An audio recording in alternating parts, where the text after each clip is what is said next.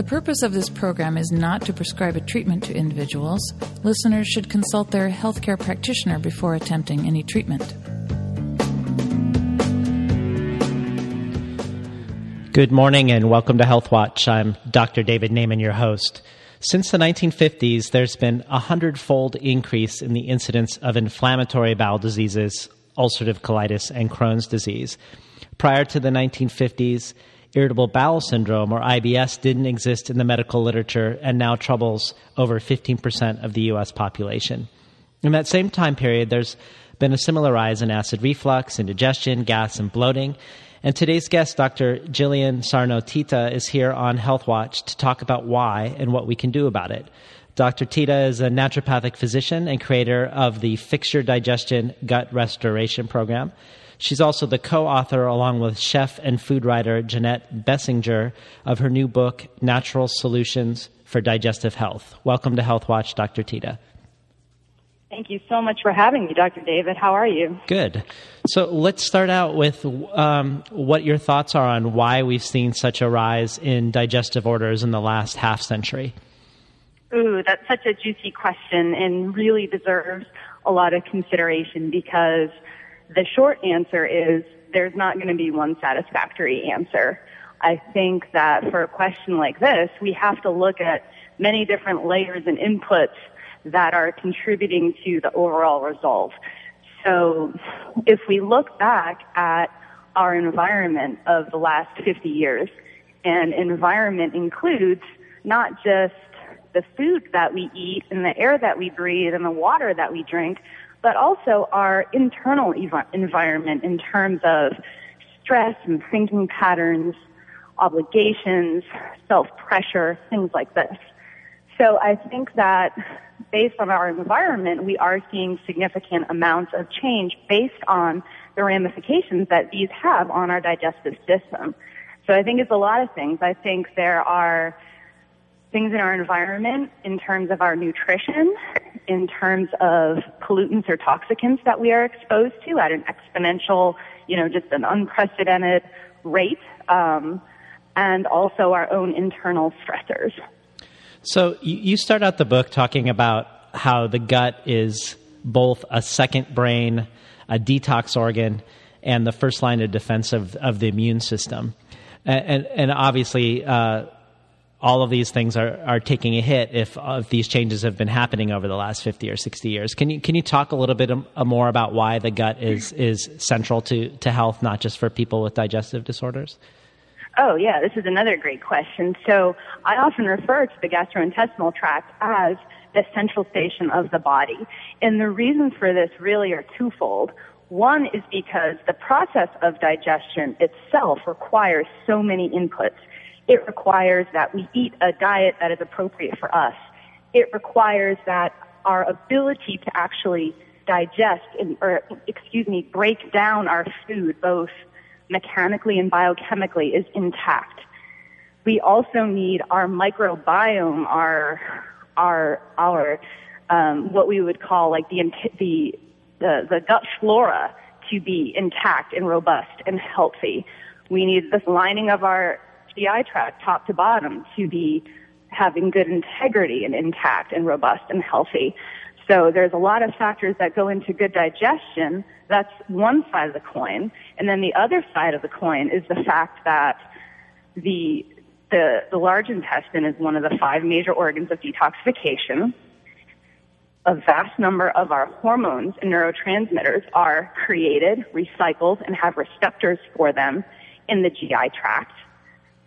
We have an entire nervous plexus that equals the density of our spinal cord that is living in the tissues from our esophagus all the way down to our rectum. So there are so many inputs and avenues through which the GI system affects the rest of the body. So in this way, there's virtually no other cell or system in our body that the GI system is not communicating with every minute of every day. So even in people who might not have overt GI dysfunction, a lot of issues can actually be tied back to suboptimal gastrointestinal functioning. And I see this a lot in things like headache and brain fog and joint pain and things like acne and eczema and dermatitis, things that when you're first going to your doctor, the first thing that pops in their head is not the gastrointestinal system, but that ultimately you can find the cause there.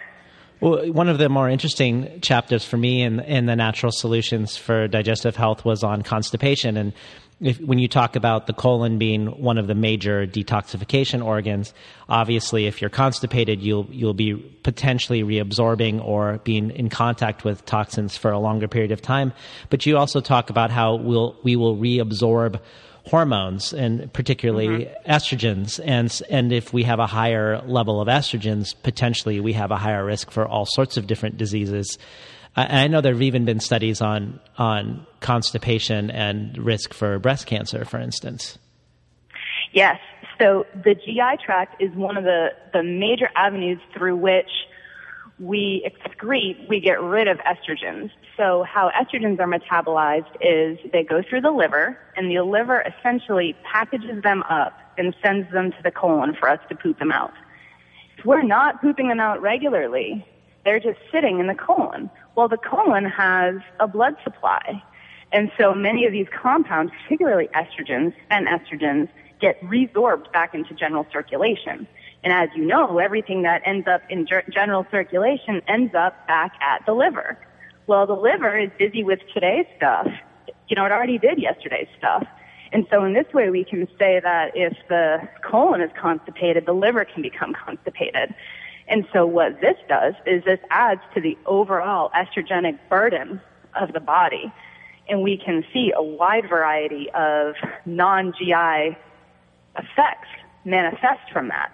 We see acne, we can see fibrocystic breast disease, we can see worsening PMS, we can see uterine, um, uterine fibroids, we can see ovarian cysts. All of these things are quite heavily prevalent in our constipated clients and again, something that a conventional doctor might not even think of if, if someone's coming in for PMS or for for ovarian cysts, that their bowel function may be actually at the root of the of these conditions. Yeah, typically I typically I have to agree with you in the sense that most doctors are not asking about digestion when when a woman comes in for acne or PMS. And it's kind of a bummer, but most physicians don't even ask their patients, and, I, and I'm being very categorical, categorical here because many do, but there are plenty that do not ask about bowel function at all during a visit like this. And it is such a powerful cornerstone. So then the woman is going, you know, she's going to her gynecologist for her PMS, she's going to a neurologist for her headaches, and she's going to um, her her dermatologist for her acne, and really all she needs to do is get regular with her bowels, and it will clear it all up, or most of it up. We're talking today to Dr. Jillian Sarno-Teta about her new book, Natural Solutions for Digestive Health. So, Dr. Teta, one of the things you mention in the book, uh, a, a, term that isn't used in, in conventional uh, medicine, di- digestive fire, and the importance of mm. having a good digestive fire. So, tell us what you are meaning by digestive fire and what its role is in, in health. So I sort of coined the term digestive fire as a way to talk about the body's ability to break down proteins, carbohydrates, and fats into their constituent building block molecules, which would be amino acids, starches, fatty acids, through the use of pancreatic enzymes, stomach acid, and bile. Now, in terms of what this means for digestive health, it means a lot of things. Our small intestine works best in terms of its absorption and transport if these macronutrients are broken down into these teeny tiny particles. If they're not broken down into teeny tiny particles, there's a couple different consequences that can happen.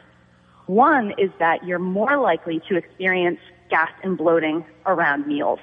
This is simply because the small intestine wants everything in tiny particles, and if they're not there, you're going to get a, a type of revolt from the small intestine.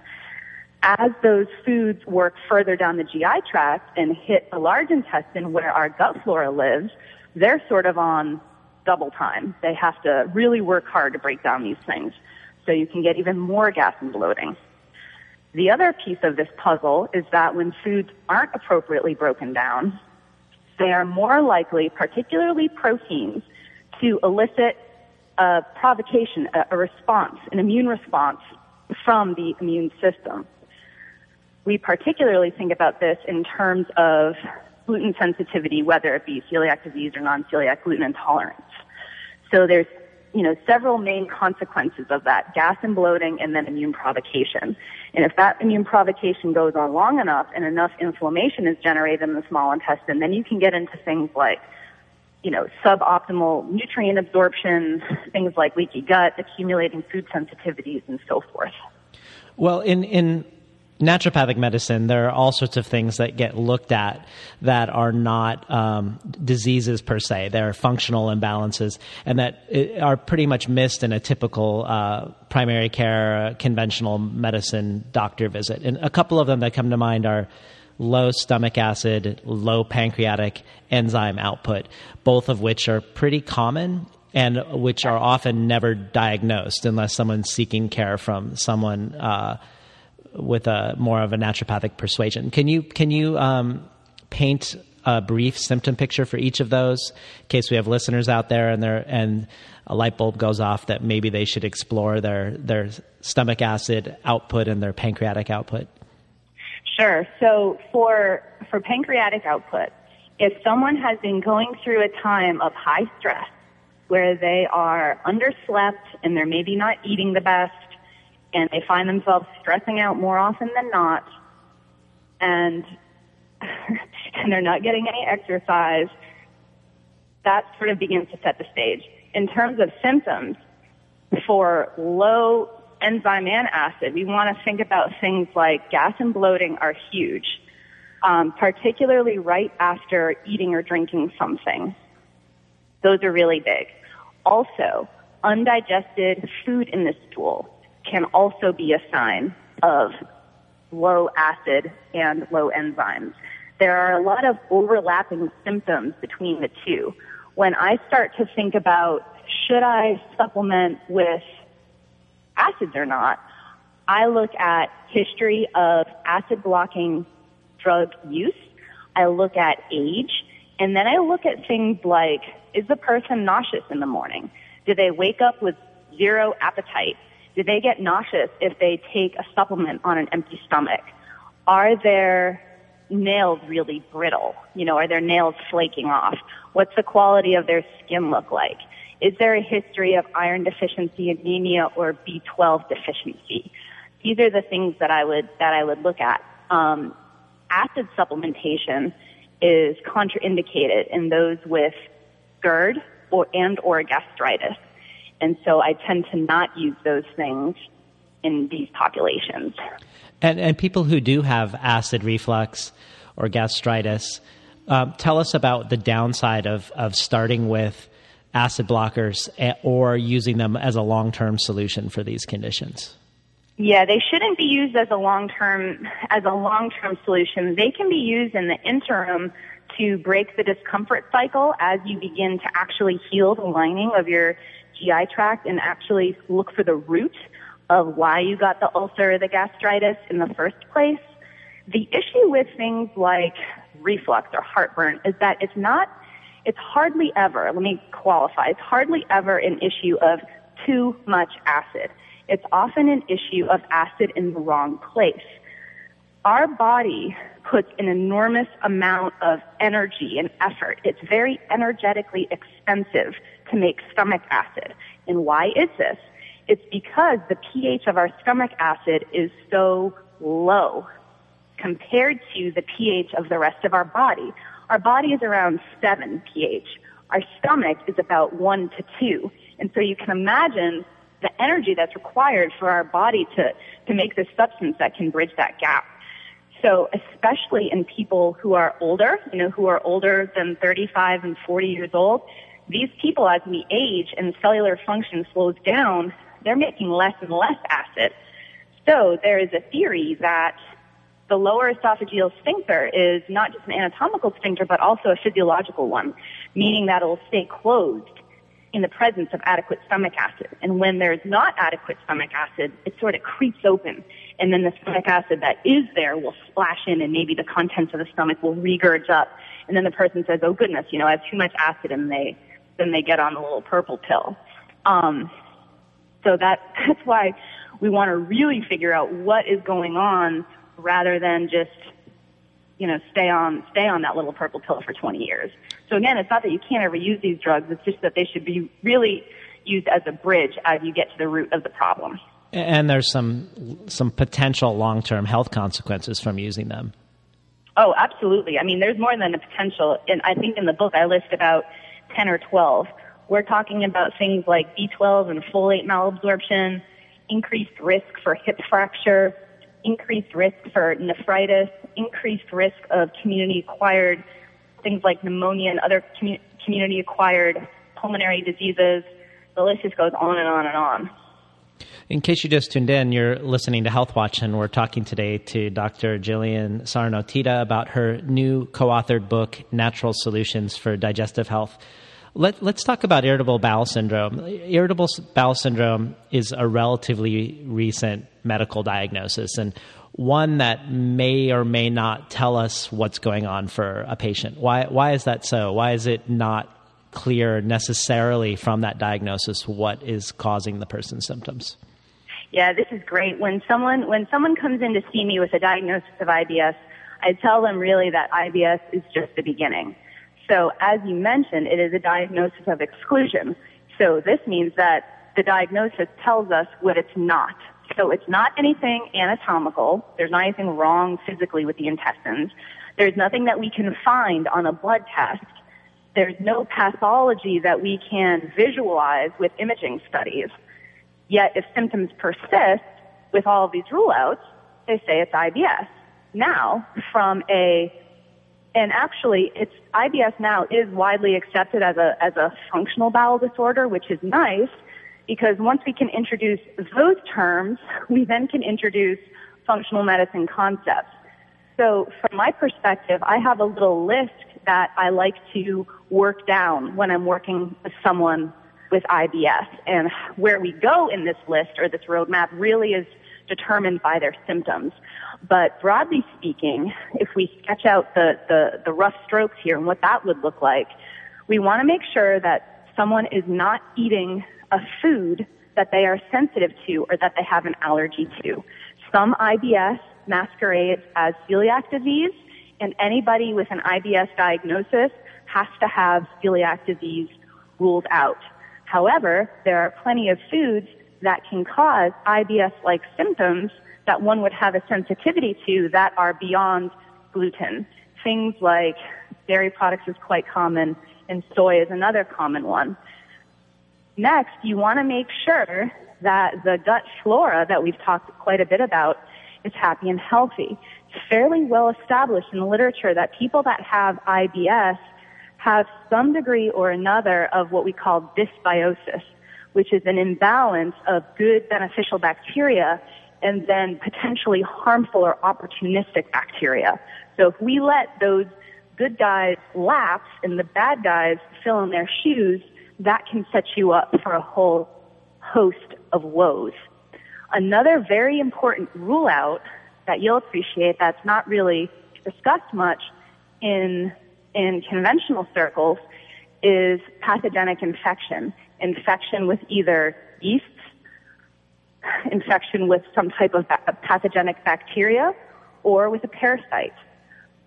Under the pathogen umbrella, we also have something called small intestine bacterial overgrowth, which is when even potentially normal bacteria that are supposed to live in the small intestine, if they creep up into the small intestine, that can create issues, IBS-like issues.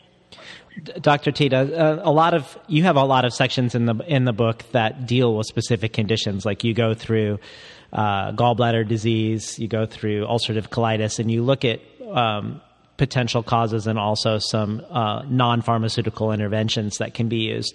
And, and, probiotics and enzymes show up for a lot of these as part of, of each of their plans. What would you recommend in terms of when someone goes out looking for a probiotic?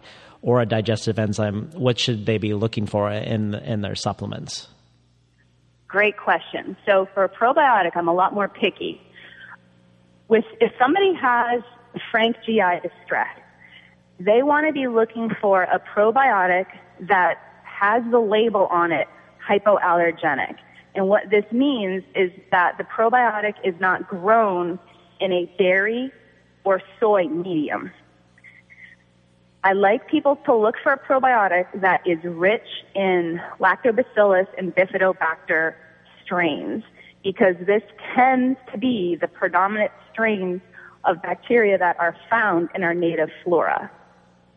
I also recommend that people start with a fairly higher dose, 20 to 50 billion to start working up to 100 billion, particularly if there are strong symptoms or a strong history of antibiotic use. In terms of enzymes, my enzyme requirements are a little simpler. Most enzymes you pull off the shelf are going to be fairly decent. You want to look for one that has protease, amylase, and lipase in it. These are your basic guys that are going to break down your proteins, your carbohydrates, and your starches. You want to take your enzymes with meals you know, either right before or with or right after meals. Probiotics, you have more flexible timing. You can take that pretty much whenever it's convenient for you.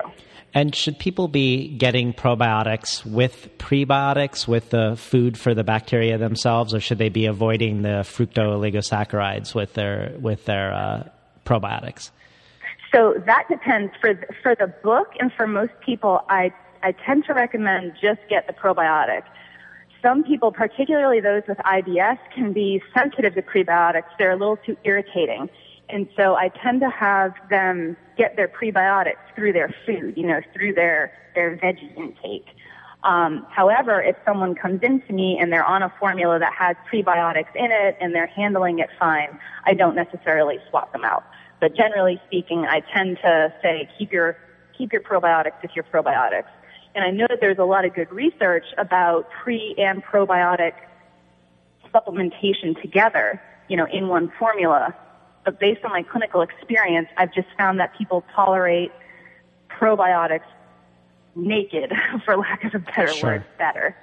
And, and I'm, I'm, sure there's some readers of Natural Solutions for Digestive Health that um, are surprised to see that there's a chapter on asthma, for instance. What, what's the connection with asthma and, and digestive health? Yeah, this is really cool. And this is something that we are seeing more and more now in these m- more recent decades. Um, and this is something that is very well established in the literature. And the root of the rise of asthma in the last several decades, particularly in urban environments, has very much to do with the health of the gut flora, influencing the signaling and the predispositions, as it were, of the immune system. So essentially, our environment is creating a microenvironment that our gut bacteria are experiencing that are making us more prone to atopic disease. And we can look at this as the rise of atopic disease, as the rise of autoimmune conditions. It all you know, all roads lead back to the gut. And, and when you say atopic disease, just for clarification, when you say atopic disease, you're, you're meaning asthma and eczema and other immune mediated allergic yes. responses? Yes. Allergies, eczema, and asthma. You've got it. Itchy skin, itchy nose, itchy eyes, itchy throat, wheezy. That's atop- atopia. And it's interesting because when you look in Chinese medicine, a lot of the formulas for, say, spring allergies are also digestive formulas. Yes, it's funny. I was just talking about this with my husband Keoni last night. The um, Chinese really, really knew what was going on way, way, way before Western medicine was ever was ever um, established. So absolutely, that's a wonderful point. So, uh, Dr. Teta, to end the program, maybe you could speak briefly about your your website, Fix Your Digestion. Okay, so Fix Your Digestion is my blog. Um, I have several posts on there from a variety of topics, all related to gastrointestinal health, everything from the best worst foods to GI health to how to approach something like IBS to what are what is the current thinking, the current model for Crohn's disease. It is also the portal through which people can learn about my Fix Your Digestion program, which is a do-it-yourself, step-by-step, four-week gut restoration program that actually the book is modeled after.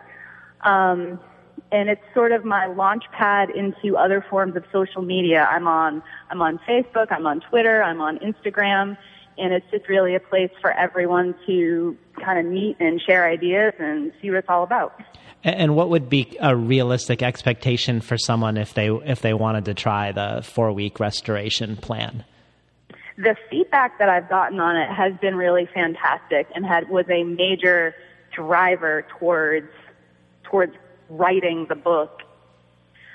so how how the program is structured is at the end of the four weeks, you go back and you assess your symptoms. Okay. And so if symptoms are 50% better or less, there is a path to take there. If symptoms are 50 to 75% better, there's a path to take there. If symptoms are 75% or plus greater, there's a path to take there. So the program, both in the book and online, enable you to tailor it exactly for yourself. And that's really the message of the book and the program is it has to be for you. It's very difficult to stuff people into into concepts or programs that aren't appropriate for them. And so I really work hard at tailoring the these things for the individual, if that makes sense. Yeah, it does make sense. Well, it was, it was a pleasure having you on Health Watch today, Dr. Teta. Oh, thank you so much, David. I really appreciate it. We are talking today with Dr. Jillian Sarno Teta, the author of Natural Solutions for Digestive Health. You've been listening to Health Watch, and stay tuned for the rest of the Monday morning radio zine.